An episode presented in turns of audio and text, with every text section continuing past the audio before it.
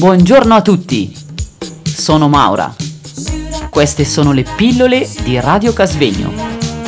Pillole costituite da una miscela di suoni, rumori e parole per addolcire e attenuare la spiacevolezza. Stiamo trasmettendo da Radio Casvegno.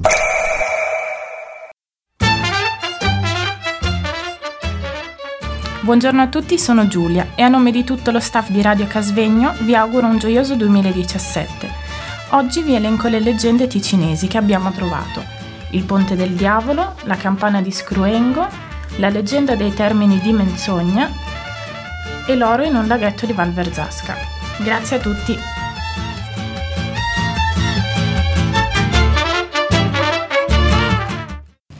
Ciao, sono Tommaso dagli studi di Radio Cas- Casvegno e desidero leggervi questa storia, La campagna di Sguengo, di Alina Borioli.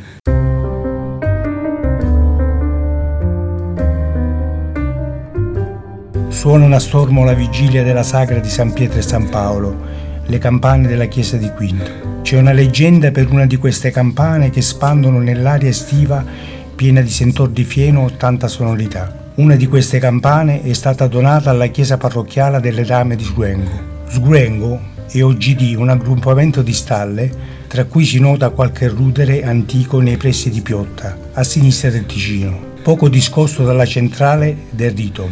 Un tempo là vi era un villaggio.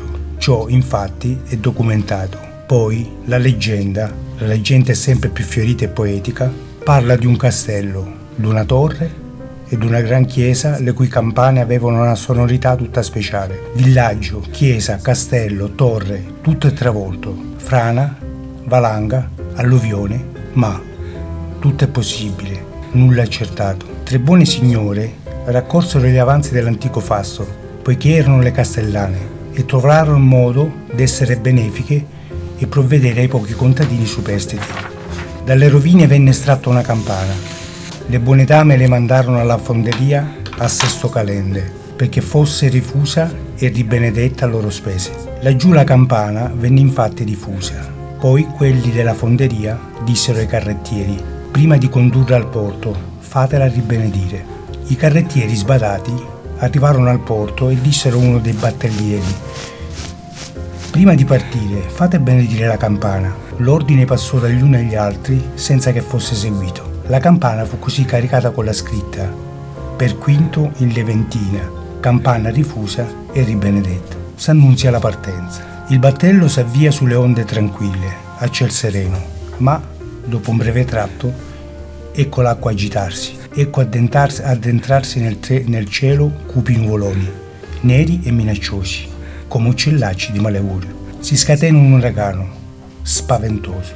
Timorieri, rematori, passeggeri sono in preda al più grande timore. C'è tra i passeggeri un prete che li esorta alla calma, alla preghiera che dà aiuto valido anche ai remato. Il buon prelato benedice la campagna e le furie dell'acqua e del vento si placano. Uno di, quelli, di questi gli dice, la colpa di tutto ciò è mia. Io ho apposto alla campana la scritta diffusa e benedetta, non è vero? La leggenda dice pure che quei di Quinto, in segno di riconoscenza, aspettavano a dare il segnale della messa grande domenicale quando le dame apparivano nei pressi del ponte di Molerchia, sul Ticino.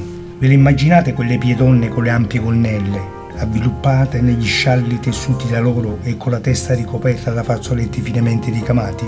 Esse procedono ferie e dignitose nella strada di Quinto. Sono in prossimità del ponte e uno scroscio di rintocchi le saluta solennemente. Grazie a tutti per l'ascolto da Radio Casvegno. Saluti Tommaso.